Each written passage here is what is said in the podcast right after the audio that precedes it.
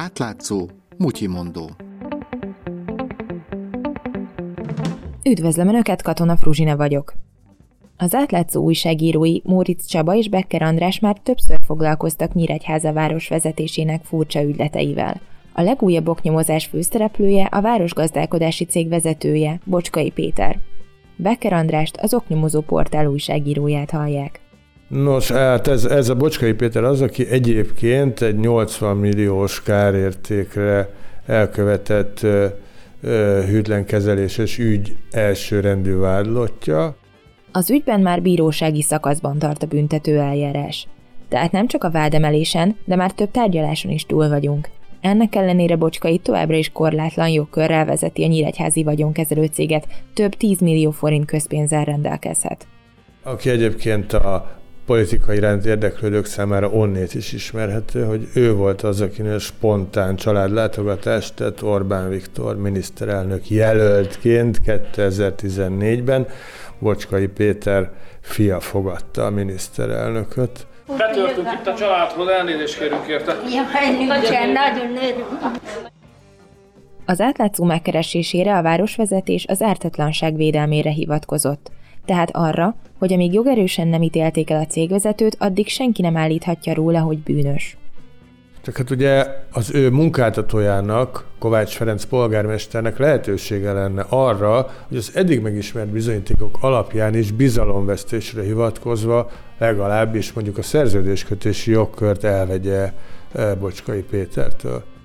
Az ügy pikantériája egyébként, hogy a közbeszerzési törvény tiltja a kettős pozíciót, tehát nem lehet valaki pályázó és egy másik pályázó alvállalkozója is. Ennek ellenére ezen a közbeszerzésen vesztes Strabag a nyertes Nevút Kft. alvállalkozójaként dolgozik a városban, tehát egy apró, újabb apró törvénysértés a sztoriban. Nem tudni, hogy mikor lesz jogerős ítélet az ügyben, a férfi addig is szabadon szerződhet. Ezt már meg is tette 70 millió forint értékben, ráadásul nem is akárkivel. Egy ügyben bíróság előtt állnak megrendelőként a, városvezet, a városgazdálkodási cég vezetője és a vállalkozó, és eközben, miközben zajlik a büntetőjárás, ugyanez a két szereplő továbbra is szerződéseket köt egymással. Tehát csak így felhívnám a figyelmet a humorfaktorra. Mindezek ellenére a városgazdálkodási vezető és a vád harmadrendű vádlottjának mostani ügyleteiben sincsen sok kreativitás. Tehát ugyanúgy útfelújításra, ugyanúgy a hivatali eljárásrendet megsértve, tehát lényegében minden, minden megismétlődni látszik a vád tárgyává tett esetből. Az ügyben kirendelt felügyelőbizottság eddig még nem lépett érdemben. A városi MSZP szervezet delegáltja sem szólalt még fel korrupció gyanús ügyekben. Tehát úgy tűnik, hogy a mostani 70 millió forint közpénz sorsa két hűtlen kezeléssel vádolt üzletember kezében van. Becker Andrást, az átlátszó oknyomozó újságíróját hallották.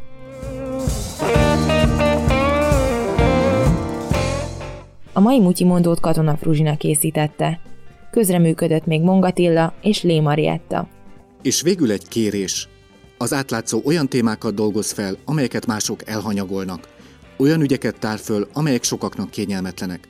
Olyan hatalmasságoktól perel ki dokumentumokat, akikkel más nem akar újat húzni. Nincsenek mögötte oligarchák, nem reklámokból él, és nem lehet megvenni. Támogass bennünket legalább havi ezer forinttal.